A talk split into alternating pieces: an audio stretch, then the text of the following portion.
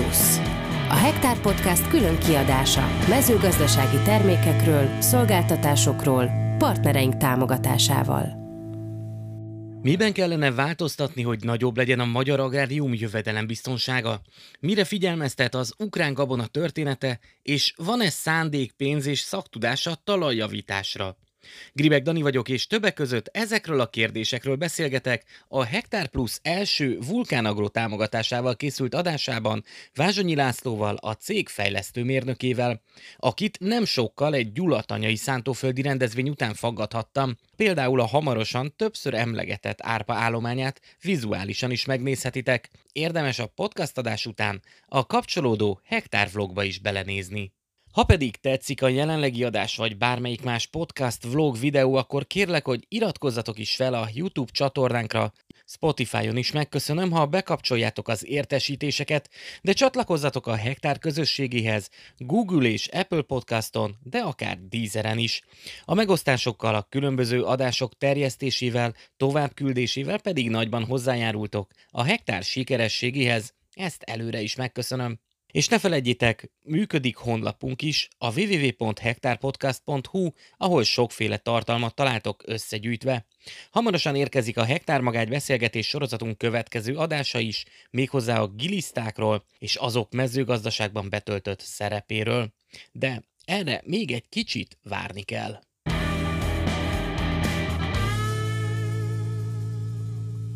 Nos, hát akkor kezdjük is a beszélgetést. Itt ül velem szemben Vázsonyi László, a Vulkán Agro Kft. fejlesztő mérnöke. Köszöntelek itt a hektárban. Sziasztok!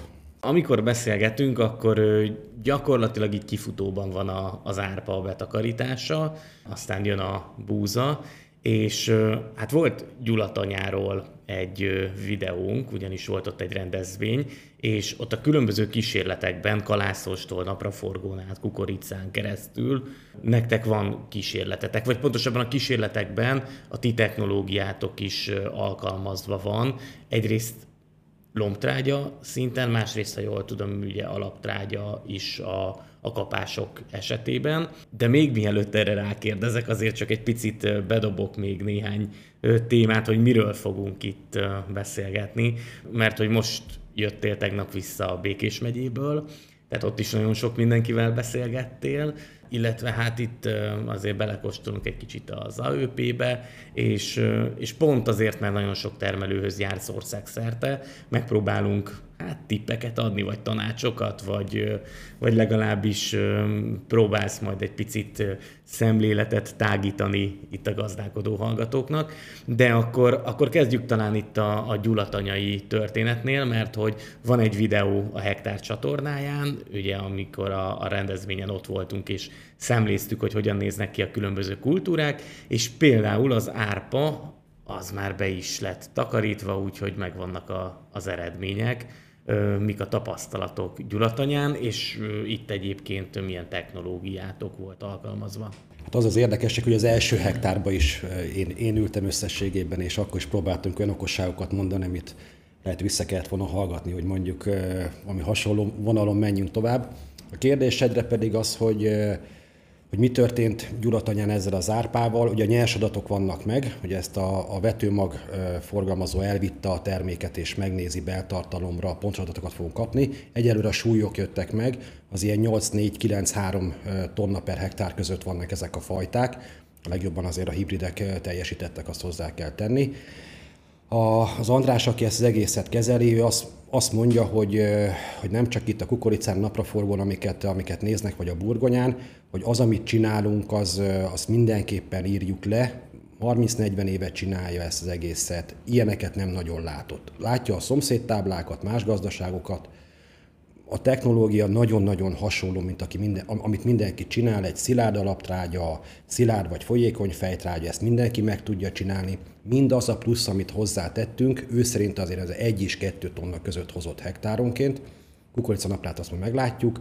A burgonyákra július végén lesz egy ugyanilyen állományszemle, gazdák meghívása, hihetetlen homogén az állomány, gyönyörű szép, nincs el, elszáradt levél, nincs betegség, és azt gondolom, hogy ezek azok a dolgok, amikkel nagyon kevés pénzzel azt az egy-két tonnát meg lehet keresni, ami jelen pillanatban egy árpa esetében, még ez is kevés lesz ahhoz, hogy a nullára kijöjjünk, de egy normális növénynél, egy normális piaci környezetben ez extra profitot fog jelenteni. Mi az, amivel kezelve volt az árpa? A, a az árpák is és a búzákra is ugyanazt a technológiát tettük ki. Ott az első kezelés az egy olyan elemi kénes, rezes lombtrágya volt, ami igazából lombtrágya is, de inkább növényvédőszer kategóriába tartozik. Utána pedig egy olyan MPK típusú lombtrágyákat használtunk, ahol nem tudtuk azt, hogy a növény milyen tápanyag hiányokkal küzdik, ezért mind a, mind a 12 tápanyagot megkapta, folyamatosan, többször kisebb dózisban, és a, a, a legutolsó kezeléseknél már pont egy ilyen aminósavas, aöppös terméket próbáltunk meg, hogy ez hozzá vagy nem hozzá.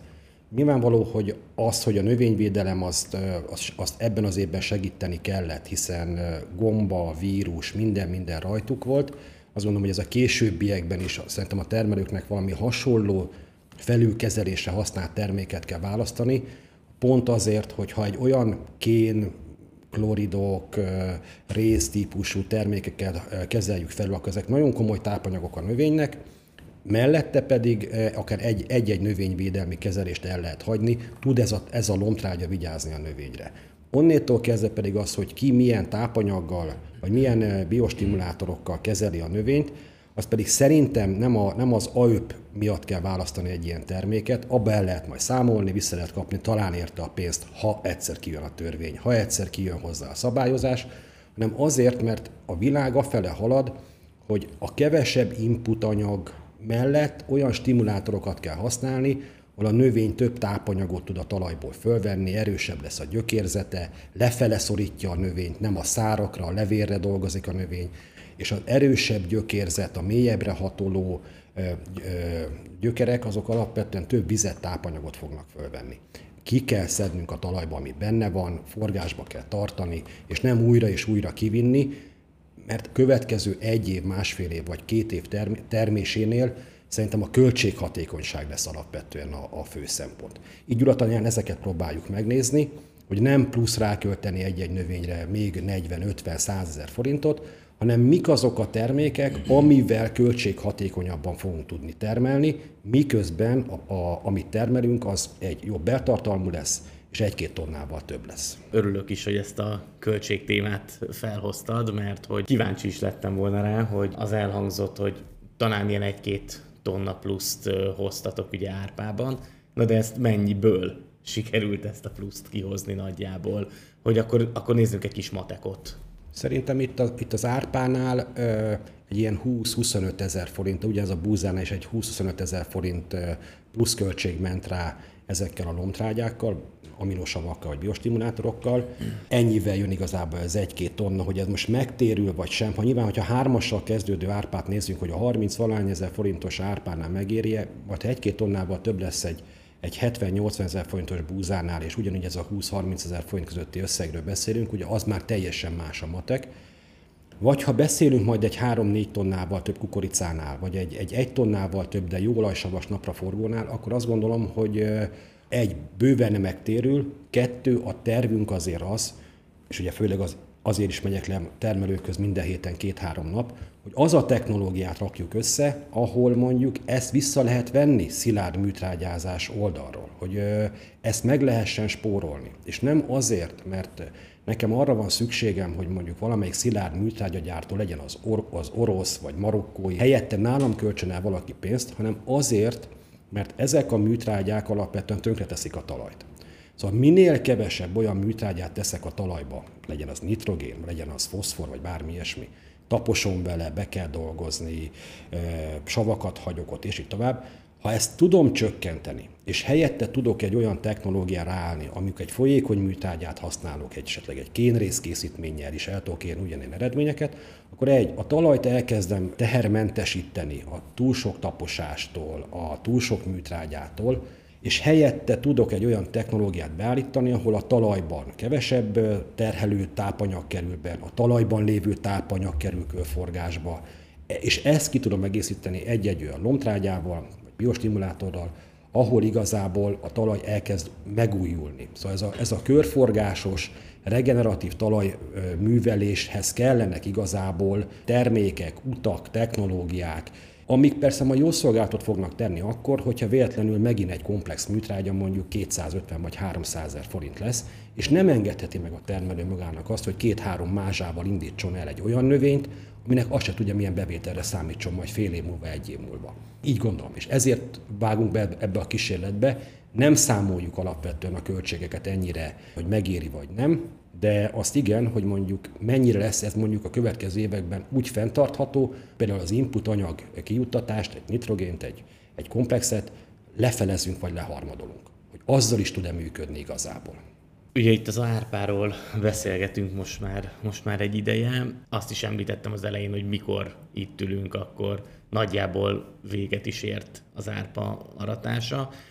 Hogy látod a számokat? Pont most a rádióban hallgattam az aktuális híreket, és ott úgy fogalmaztak, hogy többet vártak a, a gazdálkodók. Tennap előtt Romániába jöttem hazafele, tennap Békés megyébe voltam, holnap megyek Somogyba. Mindig van melyik kollégával járom az országot. Én azt látom, hogy egy összességében a várakozáshoz képest egy egy-két tonnával minden elmarad. Vágnak már repcéket, három, három és fél, de láttam már kettő fél, három tonna közöttieket.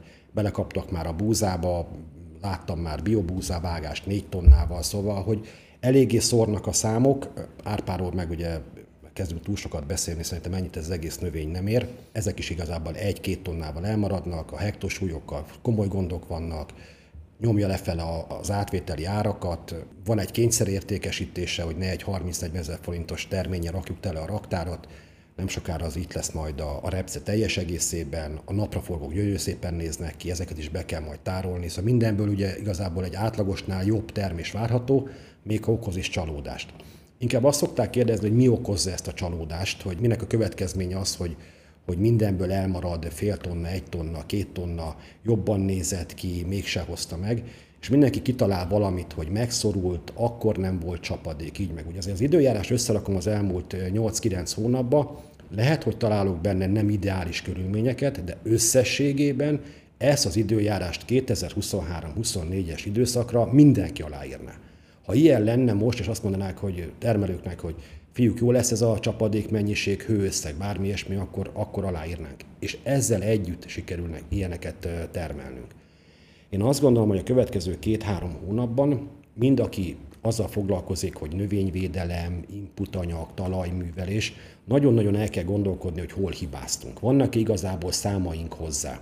Voltak-e levélanalízisek, néztünk-e talajvizsgálatokat, elkezdjük elemezni az adatokat, hogy picit jobb, jobb előrejelzést adjunk a termelőknek, hogy mit kéne csinálni. Azt lehet mondani, hogy az ország jelentős részén azt lehet látni, hogy a, a komplex műtrágya felhasználás, hogy ez leharmadolódott, hogy ennek biztos, hogy köze van ahhoz, hogy a termés mennyiségek azok elmaradnak. A minőség is, főleg a minőség. B, azt gondolom, hogy a nitrogén műtrágya felhasználás is, hogy szerintem ilyen 50-60 százaléka szükségesnek, már ez is érződik néhány helyen, de nem országosan. Szóval azok a talajok, amik ilyen két és fél három százaléknál humuszban erősebbek, ahol mondjuk egy mélységben jó talajszelvény van. Azért ezt nem lehet látni ennyire, de nyilván, hogy azok a homokos, homokos vályok, talajok, amiknek a tápanyagszolgáltató képessége gyenge, az büntetett. Itt ez a kevés tápanyag, az büntet. A másik pedig azt gondolom, hogy és nem akarok bántani senkit se, és lehet, hogy én sem tudom jobban csinálni, de a növényvédelemben rettentő sok problémát lehet látni. Ennyi egyszíkügyom a gabonákban, ennyi idegen benne, és, és lehetne sorolni ez a vírusok, a rozsdák alapvetően, az ászlós levelek szinte mentek tönkre, erre. Nagyon sok kell látni problémákat, előbb-utóbb az ennyire sok apró hiba, vagy nagy hiba, a legvégén azért nem kell csodálkozni, hogy, hogy elmegy egy tonna, kettő tonna. Én két vagy három hónap ezelőtt tettem ki egy, a Facebookunkra egy, egy, egy írást, hogy szerintem csalódás lesz a repce, és akkor nagyon sokan beírták, és azt mondták, hogy Laci, ezt rosszul látod, hatalmas becőszőnyegek alakulnak ki, sose láttak ilyen jó, jó repcetermést, és azt, azt gondoltam, hogy ők nagyon értenek hozzá, és én kevésbé, és magamban kételkedtem, és most, hogy jönnek az első repce számok, azért azt mondom, hogy persze vannak 4 tonna fölöttiek, de nagyon sok a 3 tonna körüli. És akkor is azt lehetett látni, hogy például nem volt mély a táblákon. Az első fővirágok, vagy a főhajtásokban nem volt elég kötés. Azon elmegy 500-600-800 kg, ami a 3,2 és a 4 tonna között hiányzik.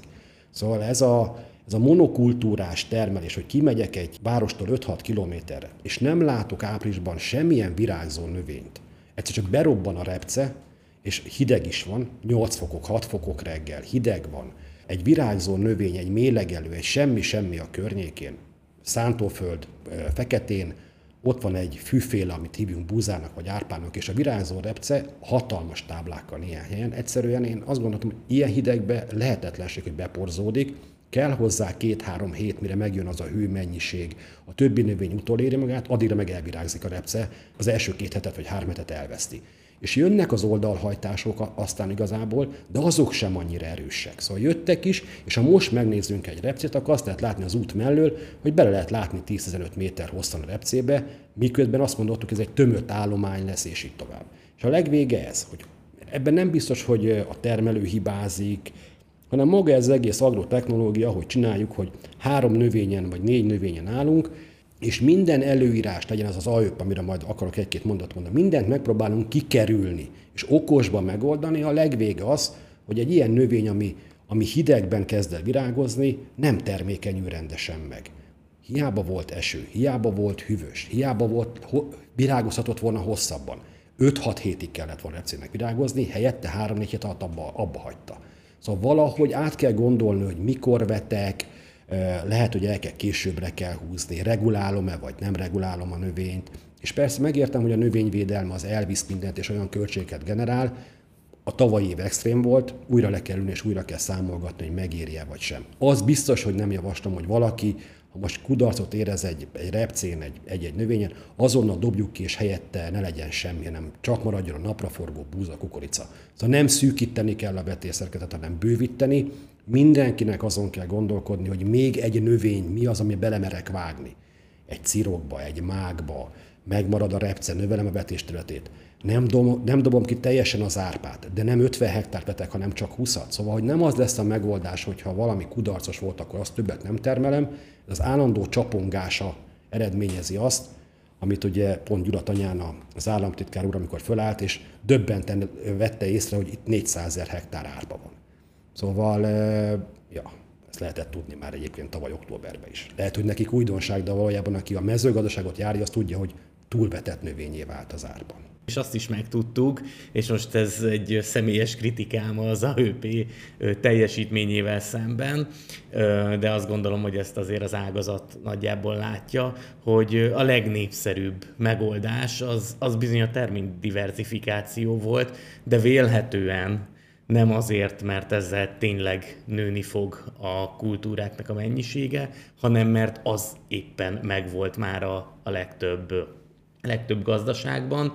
Viszont ettől függetlenül a valódi termény diversifikáció, növekedés, az tényleg egy borzasztóan fontos dolog lenne, és erről évek óta beszélünk, de azt gondolom, hogy most itt vagyunk azon a ponton, amikor a legtöbb piaci jelenség mutat arra, hogy igenis több lábon kellene állni. Gondolhatunk itt akár ö, Ukrajnára. Rossz az, hogy szégyen összességében, de, de valójában ez történt, hogy a termelők a három legnépszerűbb, ugye ezt is hallgattuk egy, egy államtitkári beszámolóban, a három legnépszerűbb aöpös történet az a, a több növény, ez több mint 50 százalék, valami talajbaktérium, ez legalább valamit talán még használni is fog.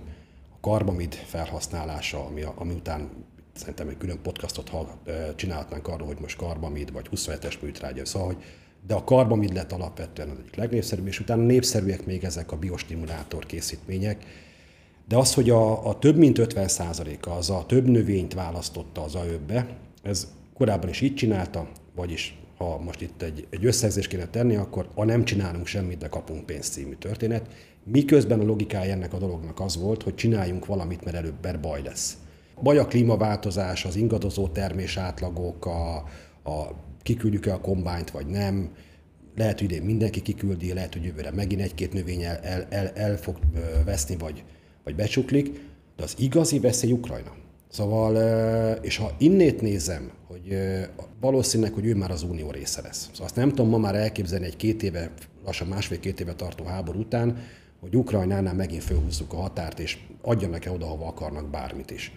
Bezúdult egy, egy egy-másfél éves készlet, amit valahol el kellett tenni, folyamatosan fognak termelni, már nem ilyen áron fog bejönni, mint a, az első nagy dömping, amikor már jött a másik aratás. A 2022-t nézzük, akkor nyáron indult el alapvetően dömping, de ez a 21-es készletet próbálták betolni, rájött a 22-es, most már nagyjából lecsengtek a nagy készletek, szépen csordogál befele ez a pár tízmillió tonna az Unióban, Valószínűleg ez nem fogja elhagyni az Uniót, ez nem fog innét lemenni még Afrikába, minek vinnék el akkor Spanyolországba, Portugáliába, ez már itt marad, és és, Ukrajna az unió szerves részévé válik agrárfronton is.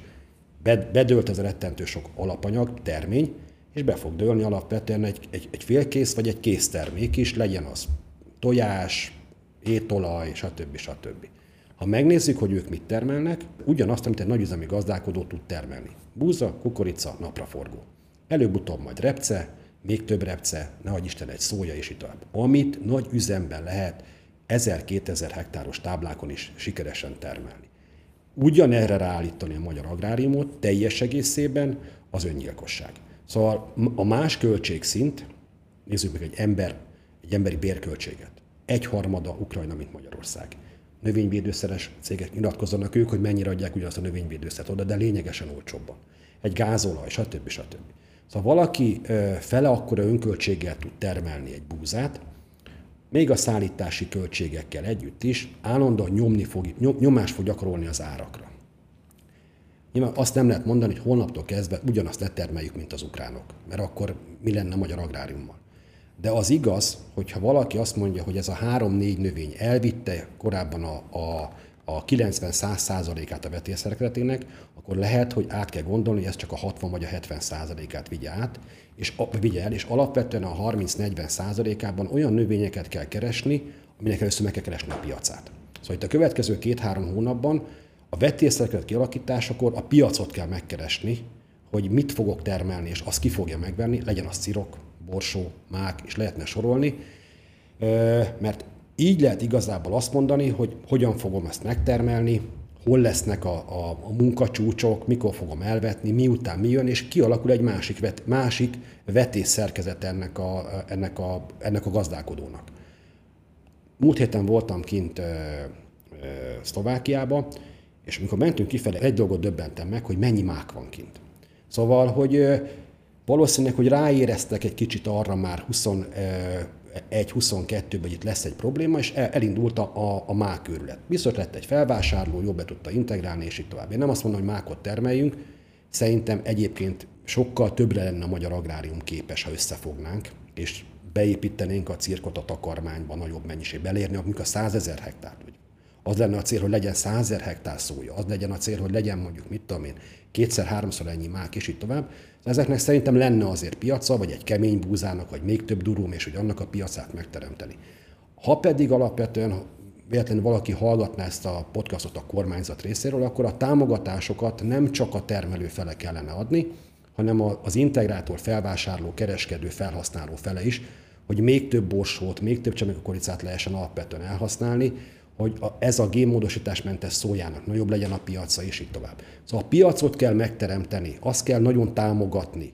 Erre kellene az Uniótól még több pénzt kérni igazából, nem csak nekünk, a szlovákoknak, a lengyeleknek, azért, hogy alapvetően a termelő majd úgy döntsön, hogy belevág egy cirok termesztésébe, mert tudja, hogy a végén egy, azt nem tudja mennyiért, de biztos piaca van neki, és aránylag azon a költségszinten megéri neki bármit beletenni amíg nem tudja a termelő, hogy mit termeljen, és mit fog érte kapni. Hogy várjuk el tőle azt, hogy mondjuk vegyen-e mondjuk nitrogénműtrágyát, egy komplexet tegyen ki, milyen növényvédőszert vegyen meg. Hiába megy oda bárki hozzá, hogy most fel annyiba kerül, vagy olcsó, vagy bármi ilyesmi, fogalma nincsen, hogy milyen költségszinten kéne neki termelni. Amit lát, az ugye ez a három növény. Búza, kukorica, napraforgó. Ennek ma látja az árát esetleg egy repcének. De az, hogy valaki megmondja, hogy egy év múlva egy szirokba megéri beletenni, nem nagyon látja igazából, nagyot változik az ár. Nem is biztos, hogy valaki megveszi. És most már, akit ugye egyszer a kígyó megharap, az agyiktól is fél, vagy a siklótól, az árpa története. hogy akkor, amikor az árpa mellett döntöttek a termelők tavaly, akkor 100 ezer forint fölött volt az ára, ma meg hármassal kezdődik. Szóval hogy várjuk el egy agrártársadalomtól, hogy jó döntéseket hozzon, ne adj Isten, legyen innovatív, változtasson, javítson egy talajt, stb. stb. Ha azt se tudja igazából, hogy mit vessen, és hogy a 140 ezer forintba fog kerülni tonnája, vagy 35 ezerbe. Szóval így nem lehet, így, így egy dolgot fog tud, tud dönteni a termelő, ha nem csinálok semmit. Ez jött ki az AÖB-be. Ne csináljunk semmit, ne költsünk egy forinttal sem többet, mert akkor nem lesz költségünk. De nem ez lett volna az AÖB-nek a célja.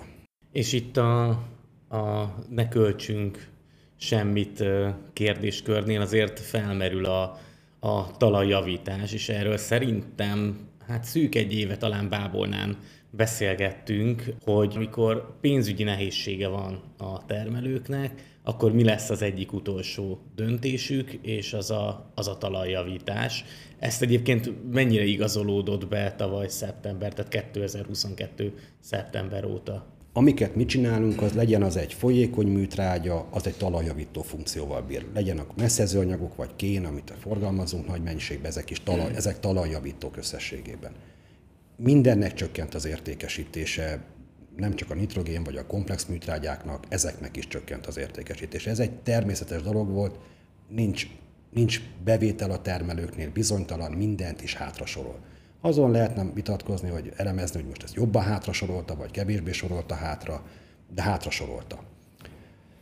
De hogy egy dolgot meséljek igazából ebbe a történetben, egy múlt héten talán ilyenkor tettem ki egy videót, amiben elmentem ugyanarra a helyre, ahol három hónappal ezelőtt az M1-es autópályán összefutottak az autók, és egy honfitársunk alapvetően meg is halt. Akartam hivatkozni arra, hogy én is láttam ezt a fotósorozatot a Vulkán Agro Facebook oldalán. Javaslom egyébként ezt most tényleg minden hallgatónak, hogy miközben hallgat minket, nézze meg ezeket a fotókat, és bocsánat, hogy félbeszakítottalak, csak, csak tényleg én is láttam a képeket.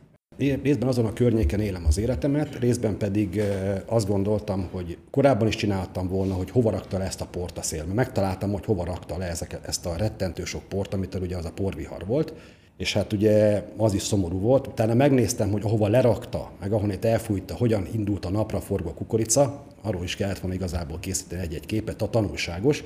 De most, ami durva alapvetően, hogy ahova lerakta ezt a sok szerves anyagot, port, ott úgy letömörödött a talaj, hogy alapvetően tó lett igazából azon a területen, és kivitte a kukoricát teljes egészében. És kilométereken keresztül lehet menni az út mellett, ott, ahol egy, egy szélcsendesebb rész volt, oda lerakta, és nem elég, hogy ahonnét elfújta két-három kilométerről, ott elpusztult a növény, hanem ahova lerakta, ott is elpusztította alapvetően a növényt. Ez már olyan sok volt. És ugye a fricska ebben a történetben, amit gondoltam, hogy valószínűleg mind a két termelő megkapja mind az OKG, mind az AÖP támogatást, akitől elfújta a port, és akinek odafújta, miközben egyik helyen sem lehet már termelni és még mellette ugye életveszélyesé vált igazából a közlekedés vagy az élet. Arról ne is beszéljünk, hogy hány ember hány napig szívta ezt a port összességében azon a környéken. Nem tudjuk, mi volt ebbe a porba, hogy ez csak tiszta por, vagy már növényvédőszeres volt, vagy már benne volt esetleg a műtrágy, azt is elfújta. De ott gyerekek laknak a környéken, ezek nagy települések Pest környékén, most hadd nem mondjak neveket, aki Pestről indul Győr fele, vagy azt látni fogja, milyen településre beszélünk. Szóval az emberek beszívták, valaki összetörte magát, és a termőföld ez teljesen tönkrement. Itt is, meg aki nyert vele, aki azt gondolta, hogy neki letrágyázták a földjét, az is. Szóval talajjavítása visszatérve a kérdésedre, és csak ennyit erről a dologról, hogy talajjavítás, a, a tegnapi nap láttam azt, és voltam a 200 hektártól a 3000 hektáros gazdálkodóknál, mindenkivel beszélgettem, hogy azt látják ma a termelők, hogy azt az nem fenntartható, hogy 3-4 mázsa komplexer indítok, aztán 4-5-6-7 mázsa nitrogént kiteszek rá. Nagyon sok talajproblémát látnak. Kezdik megérteni és elfogadni azt, hogy 50-100-200 hektáronként kell javítani, mégpedig azért, mert 50-100-200 hektáronként nagyon nagy a probléma. És pont azt meséltem neked, hogy tegnap hallgattam egy ilyen nagyobb gazdálkodónak a, a eszmefuttatását, például a másodvetésről, hogy miközben arra fele tereljük őket, vagy tereli mindenki őket, hogy ahogy lejött valami a tábláról, gyorsan tegyünk bele valamit, ő szója mellett döntött, hogy beleteszi, és legyen egy másodvetés, ne maradjon parlagon, ne feketítsük ki a földet. És azt mondja, hogy oké, okay, csak esett 50 mm eső ezen a környéken, vasárnap, még le tudtak aratni, nem tud kiküldeni senkit sem, mert 20-30 centi mély csapást vágott a kombány, annélkül, hogy megnyitná a talajt rendesen, és mondjuk elővenni az ekét, nem tud magágyat készíteni. Miközben szeretne, szeretne annak megfelelni, hogy van másodvetés, ugyanakkor ez a talajt javítani kell ahhoz, hogy két-három-négy év múlva már könnyebben tudjon egy másodvetést megcsinálni. Szóval egyik oldalt látja azt, hogy talajjavítás nélkül áll egy másodvetés sem működik, ha ilyen sok a csapadék, B nem tud megfelelni azoknak az előírásoknak, amiket Brüsszelbe vagy az íróasztal mellett Budapesten, a kamarában, a minisztériumban, akárhol hoztak. Nem lehet így megfelelni. Egy 50-es, 60-as kötöttségű talajon, vagy egy 20-30-as kötöttségű talajnál, vagy egy 35-nél teljesen más agrotechnológiát kell alkalmazni. Nem dobhatja el a mélozítót, nem dobhatja el az ekét alapvetően ilyen gyorsan. Miközben az van, hogy hát volt elég ideje felkészültet volna rá az elmúlt egy pár évben, csinálja meg. De bocsánat, ha itt nincsenek kísérletek, ami öt évig tart, nem fogja valaki ezeknek a termelőknek kezét, nem mondja meg, hogy mi legyen, rábízni arra, hogy majd akkor ezt ő holnaptól csinálja így, tönkre megy a gazdaság. Szóval így nem lehet alapvetően füzetből íróasztal mellől ezeket előírni. Valahogy el kell tüntetni a kombánynak a nyomát. Valahogy bele fogja vetni ezt a szóját. Azon gondolkodjon-e, hogy tegye neki tápanyagot, vagy nem. Először szeretne normális vetőágyat készíteni, hogy, hogy benne legyen a mag. Szóval Látják a termelők azt, hogy egy picit máshogy kell csinálni. Én, amit igazából inkább látok most ö, ilyen jó vagy rossz oldalról, hogy úgy ültetnek le, hogy azt kérdezik, hogy ö, írjak egy javaslatot, hogy mit kéne csinálni. Szóval, hogy már nem ő akarja a felelősséget a termelő magára venni, hanem azt mondja, megbízok benned, Laci, annyira, hogy írd le 50, 100, 200, 500 hektár, hogy te hogyan csinálnád, és én elmesélek neked mindent, hogy mit csinálunk, milyen növény, mink van, de, de, de, de, de, de. És most látom azt igazából, hogy annyira elbizonytalanodtak az elmúlt két-három évnek a, ami külföldről jött, ahogy az unió, a közös agrárpolitika, ahogy ez a rettentő sok minden változott, hogy kell, hogy meg kell, meg kell, meg kell fogni a kezüket. És valamit azt kell mondani, hogy ne így, hanem így. Itt a, az 50-es kötöttségű békési talajok kapcsán eszembe jutott, hogy van egyébként egy regeneratív termelő Gyomemdrődön, úgyhogy majd lehet, hogy ezt a sztorit felvetem neki kifejezetten. Ő egyébként sávművel, és a sávművelős podcastben egyébként Kisedéről van szó. Ő is szerepel, és nemrég volt ott egy, egy szakmai nap is, ami sajnos nem tudtam részt venni, de remélem, hogy igent mond majd egy felkérésre, és akkor ez kifejezetten egy érdekes szempont itt a, a, a betakarítás kapcsán illetve amit még talán hozzá lehet tenni, hogy ez is azt húzza alá, amit nagyon sokszor el szoktunk mondani, és itt a podcastban is, Hektár podcastban is elhangzik, hogy ehhez idő kell, nem lehet fejest ugrani, át kell alakítani a, a, a, a talajokat. Kérdés, hogy, hogy például egy ilyen békés megyei talajt azt, azt hogyan, mennyi idő alatt és milyen erőfeszítésekkel lehet átalakítani, hogy így a, a regeneratív mezőgazdaság felé hajoljon a, a termelés. Először is mi a cél? Sokszor látom azt, mikor hogyha vegyük egy szűk szeretét ennek a talajjavításnak, hogy rossz a talajnak a kémhatása hogy a cél az, hogy a kémhatás jó legyen. Én szerintem nekem ez nem célom. Szóval, hogyha valaki azzal jön ide, hogy nagyon alacsony a talajnak a pH-ja, vagy nagyon magas, és hogy ezt javítgassam meg, e, ennek nem látom annyira értelmét, mert lehet egy 4-es, 5-ös pH-jú talajon is csúcsokat termelni. Ilyen a talaj szerkezete így alakult ki. Persze, egészségesebb lenne, hogyha 6 és 7 között lenne. De az, hogy mondjuk ezt megoldjam, az, nem, az, az lehetetlen. Szóval az nem mi vagyunk, akkor el kell menni egy bányába, venni kell hektáronként több tonna meszet, és akkor vagy valami történik vele. Én azt gondolom, hogy ha valaki megkérdezi, hogy én mit csinálnék, akkor alapvetően a, nálam, nálam az egyik legfontosabb a talajjavítás címszó az, hogy a talajnak az a mag, a mag és a, a felszín közötti réteg, az egy porózus, jó vízbefogadó, nem lecserepesedő réteg legyen. Ez a felső 5-6-7-8 centi, az olyan legyen, hogy, hogy befogadja a vizet, és alapvetően tudjon párologni is. Át tudja törni a csírázó mag ezt a felső szerményt, de ne cserepesedjen le, ne tömörödjön le. Ha ez letömörödik, akkor lefolyik róla a víz, amikor esik egy 20-30 mm, és elkezdi erodálni az egészet, mert nem tud befele menni a víz. És általában itt például a Békés megyében egy nagy probléma, ez a felső szelvény lecserepesedik, utána elkezd kirepedni az egész, és lesznek félméteres repedések, de igazából fölül indul el. Szóval az első évben én azt szoktam mondani, hogy az én dolgom az, hogy a, a vízfoltokat szorítsam össze, a felső 5-6-8 centi az legyen egy porózusabb, kvázi mézben jobban ellátott, morzsásabb talajszerkezet, azért, hogy jobb legyen a kelés, egyöntetűbb legyen a kelés. Utána a gyommal is könnyebb lesz majd utána mit kezdeni, és az ilyen csapó esők azok nem lemossák a táblát, és az újabb tavakat alakítja ki a táblán belül, hanem beszivárog a víz. És a talajnak van egy egészséges kipárolgása, és nem ezek a repedések indulnak meg, ahol már fél méter, egy méter mélyen is jön fölfele igazából a mélyből a, a, a, a nedvesség, a pár, és eltűnik előbb-utóbb mindez. Az első része itt ez. Egy olyan homokos talajon, ahol mondjuk savanyú a homok, de, ott, ott alapvetően ott valóban lehet egy kisebb adagú messzezéssel is pH-t emelni, ott nem az a cél, hogy elígya a vizet, vagy nem, bár pont Gyuratanyán ezt láttuk, hogy egy ilyen homokos humusztalaj alapvetően, ami ott a kötöttségből adódik, ezen is alapvetően a teteje olyan kemény lesz, hogy lefolyik rajta a víz. Pici kis lejtőn és alapvetően utat talál magának, és viszi a termőréteget. Viszi a kiutatott tápanyagot, a fejtrágyát, viszi-viszi le magával. Minek tettük ki azt a nitrogén fejtrágyát, hogyha a következő eső, amire várunk, az a felét leviszi igazából a tábla aljára. És ugye ez minden igaz a gyomírtószertől kezdve, mindent fog alapvetően levinni, hogy amit a, amit a felületre szólunk. Szóval a feladatom ott is az, hogy alapvetően a talaj elígya a vizet. Ennélkül nem fog működni. A másik pedig az, hogy ha nagyon extrém alacsony a pH, vagy nagyon extrém magas a pH, ott olyan tápanyag felvételi problémákat okoz a növénybe, ami egy nagyon savanyú talajon, nagyon sokan meg tudják nézni, egy, egy repce elvetem egy négyes pH talajon, toxikussá válik. A levele alig akar alapvetően ki, kiterülni. Tele van mindenféle színnel, kanalasodik, stb. Az egy toxikus történet. Ebből kihozni a repcét, az mínusz egy-két tonna. Ki lehet hozni, le kell meszezni. Szóval ezeken a területeken nem azért kell messzet szórni alapvetően, mert a szomszéd is szórt, hanem azért, mert megmérgeződik a növény. Egy csomó tápanyag felvehetetlenné válik.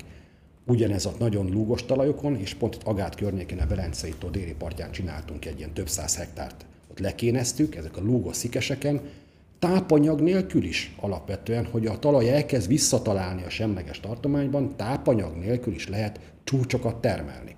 Szóval, hogy lehet, hogy elköltök 20-30 ezer forintot egy, egy talajjavításra, vagy 15 ezer forintot, de megsporlok vele mondjuk egy-két mázsa műtrágyát. És a talaj, és nem csak, hogy megsporolok, hanem egyszerűen többet termelek mondjuk fél vagy egy tonnával. Szóval összességében az a plusz, amit egy talajjavítással, és ezek kémiai talajjavító anyagok, nyerek, az nem csak az, hogy mondjuk a, a következő talajvizsgálatban mondjuk két tizeddel javult a pH, jobb lesz a talaj vízgazdálkodása, kevesebb tápanyaggal, normálisan fognak működni a növényvédőszerek, stb. stb. jobban tudok termelni. Úgyhogy azt gondolom, hogy kezdik megérteni a termelők, azt, hogyha valamit nem csinálnak a talajjal, akkor majd kimehetnek két személylazítani, és egy csomó minden nem működik. És egy csomó probléma visszavezethető erre. Ez a növény mégiscsak a talajba vetjük el, nem egy, a talaj, nem egy támasztó közeg összességében. Úgyhogy én azt gondolom, hogy szerintem az út jó. Az, hogy elég gyors-e, szerintem gyors lesz.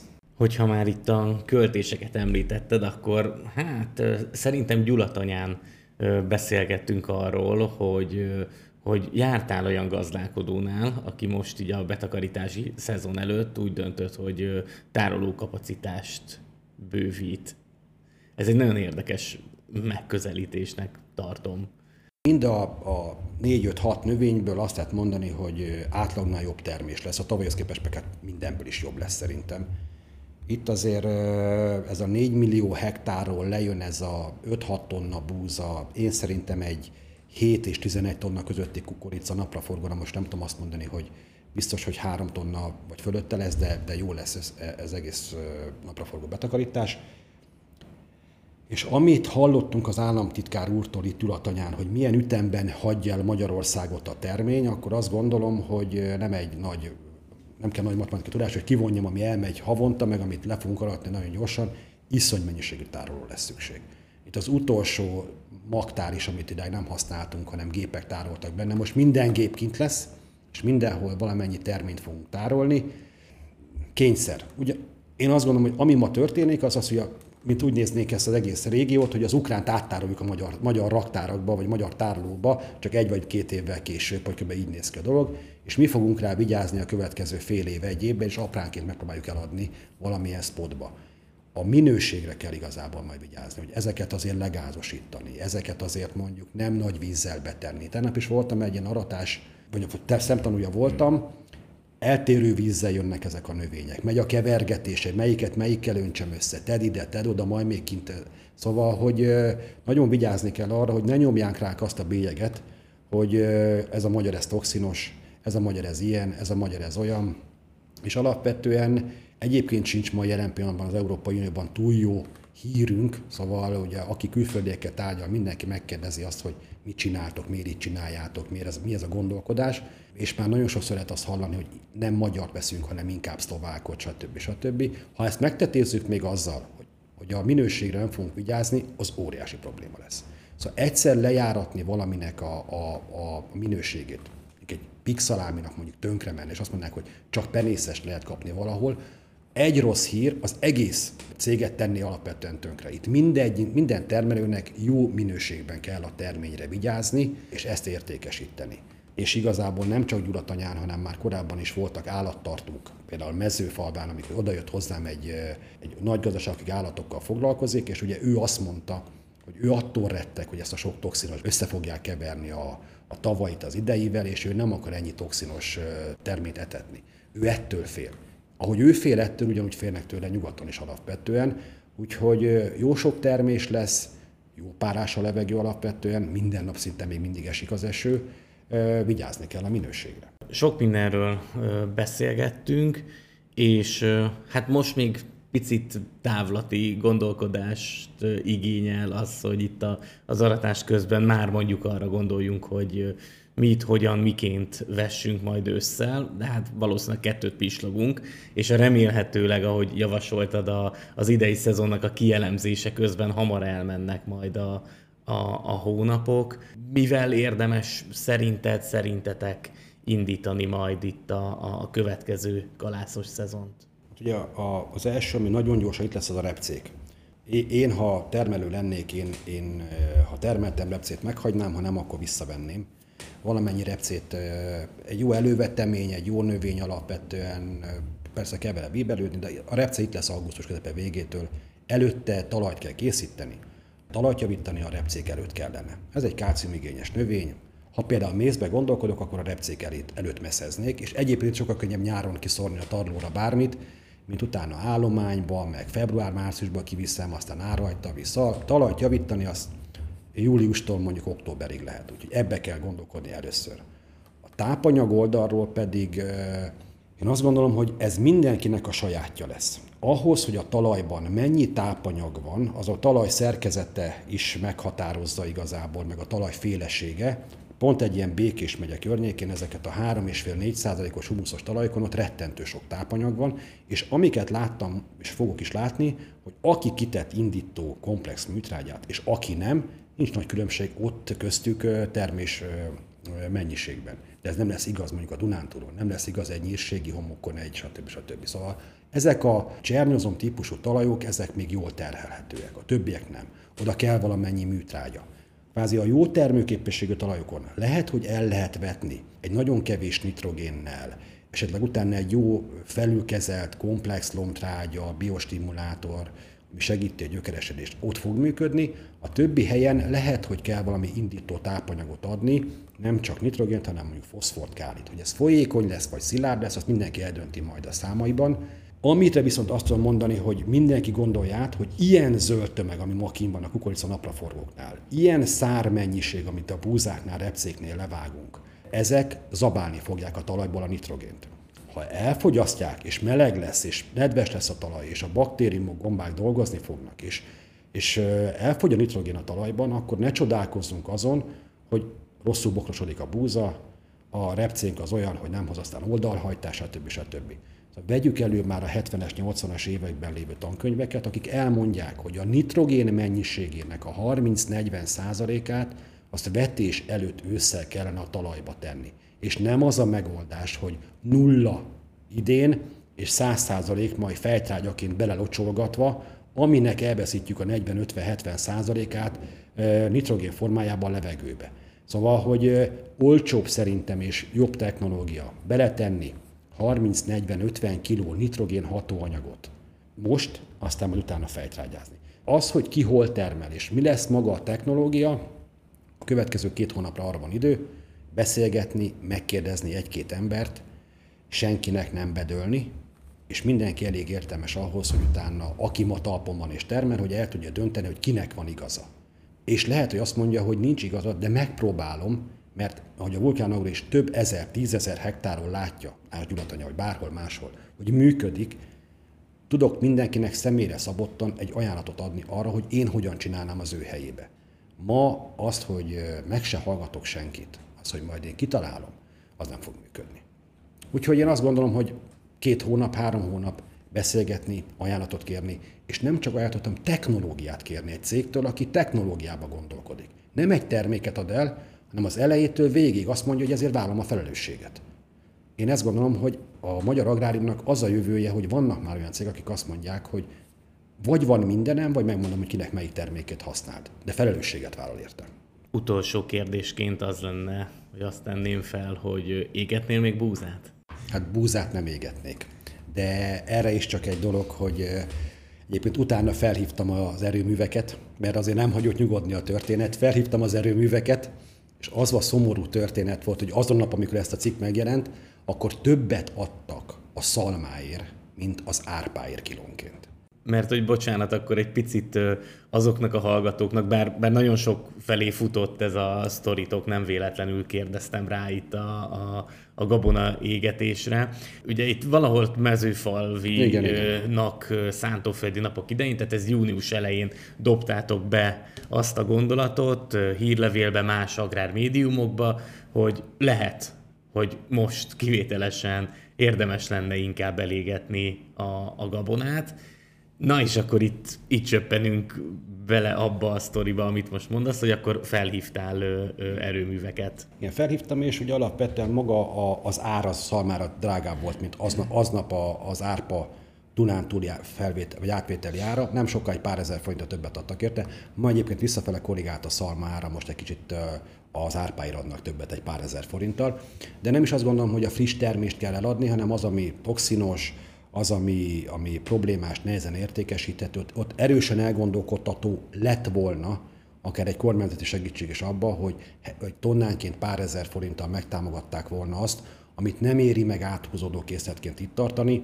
nem ki kellett volna söpörni a raktárabb, és akár még egy égetőkkel is pár százer, akár egy millió tonnát is alapvetően elégetni.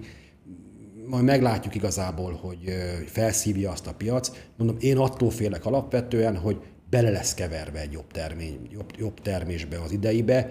Egy millió tonna rosszal esetleg 3-4 millió tonnát fogunk össze mocskolni, ahelyett, hogy, hogy eladtuk, vagy elvittük volna mondjuk égetőbe, de mondom, az Európai Unió közepén gabonát égetni égetőbe, ez, na, lássuk be. Mindenesetre jó figyelemfelkeltő lett volna, hogy, hogy így nem lehet mondjuk Ukrajnát ráengedni Kelet-Európára vagy Európára, mert a vége ez is lehet. Szóval, hogy egy kicsit felelősebben lennének azok a 30-as, 40-es években járó diplomaták, vagy akik ott szakpolitikusnak tartják magukat, hogy bár lehet, hogy ebből az inflációt akarták letörni, meg segíteni kellett, meg szolidaritás, de na, szóval mindenki megvan erről a véleménye, nekem is, hogy, hogy azért többet, többet kellene gondolkodni, egyeztetni, így nem lehet, mert ennek ez a vége és hogy a szalmát sem akarom elégetni. Szóval pont a vulkánagrónak az a története, hogy évekig az ellen ágáltam, hogy a szalmát se vegyük le a tábláról és ne égessük el. Most meg azt kellett mondanom, hogy talán, ha jól átgondolom, mit lehet csinálni ezzel a sok toxinos,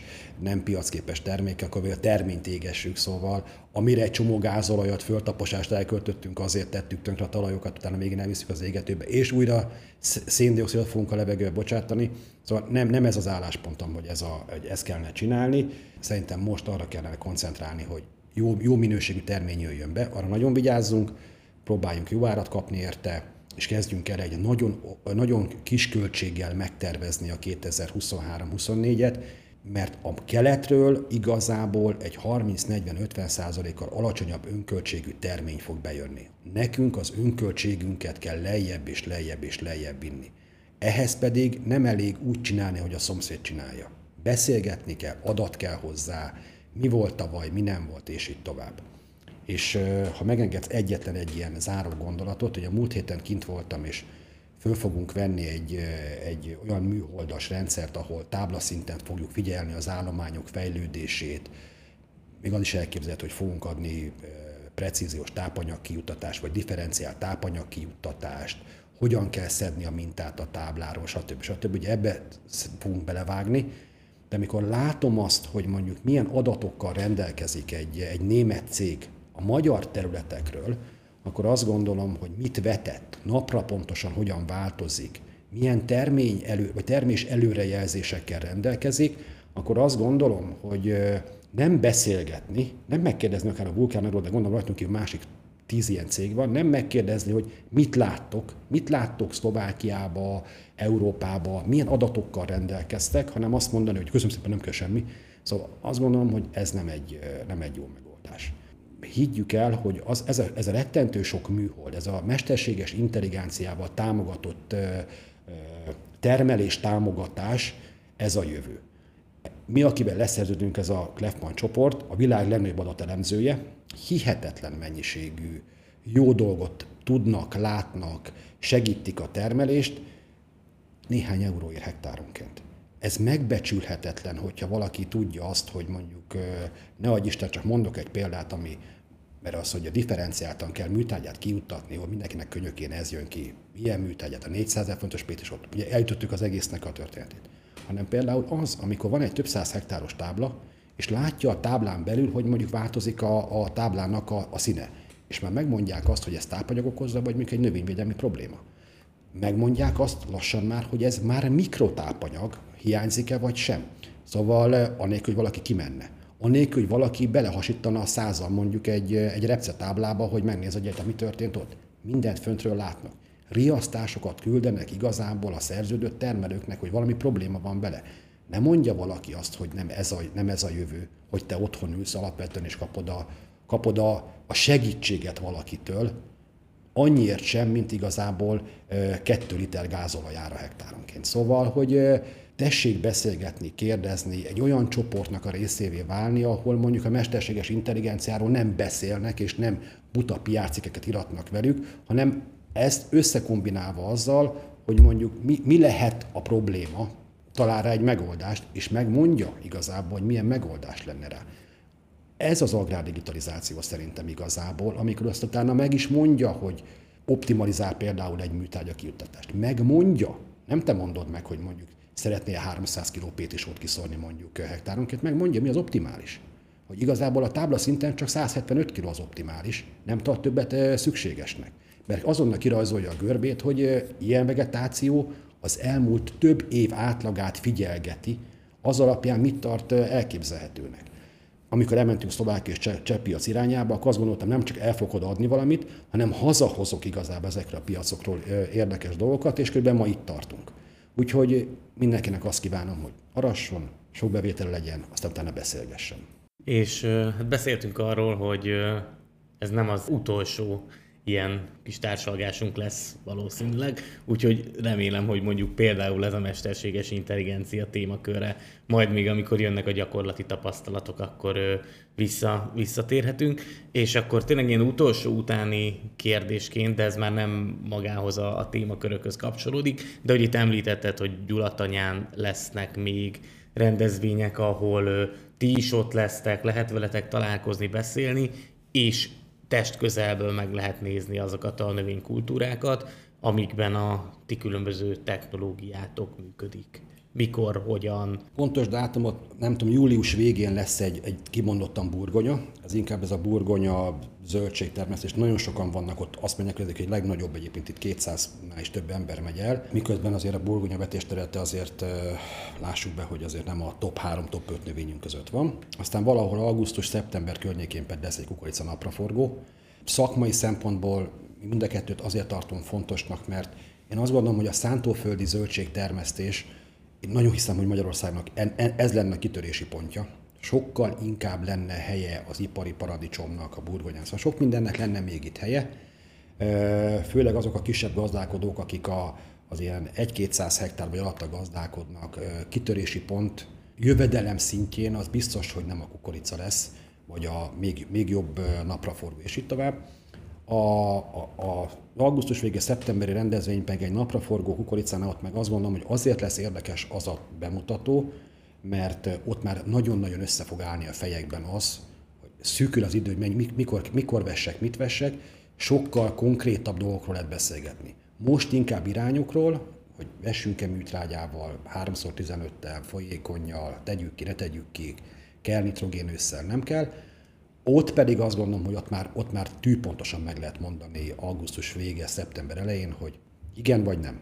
Úgyhogy mind a kettő én azt gondolom, hogy egy jó, jó alkalom a beszélgetésre. Vázsai László, a Vulkán Agro fejlesztő mérnöke. Köszönöm szépen, hogy itt voltál velünk. Mi is köszönjük szépen.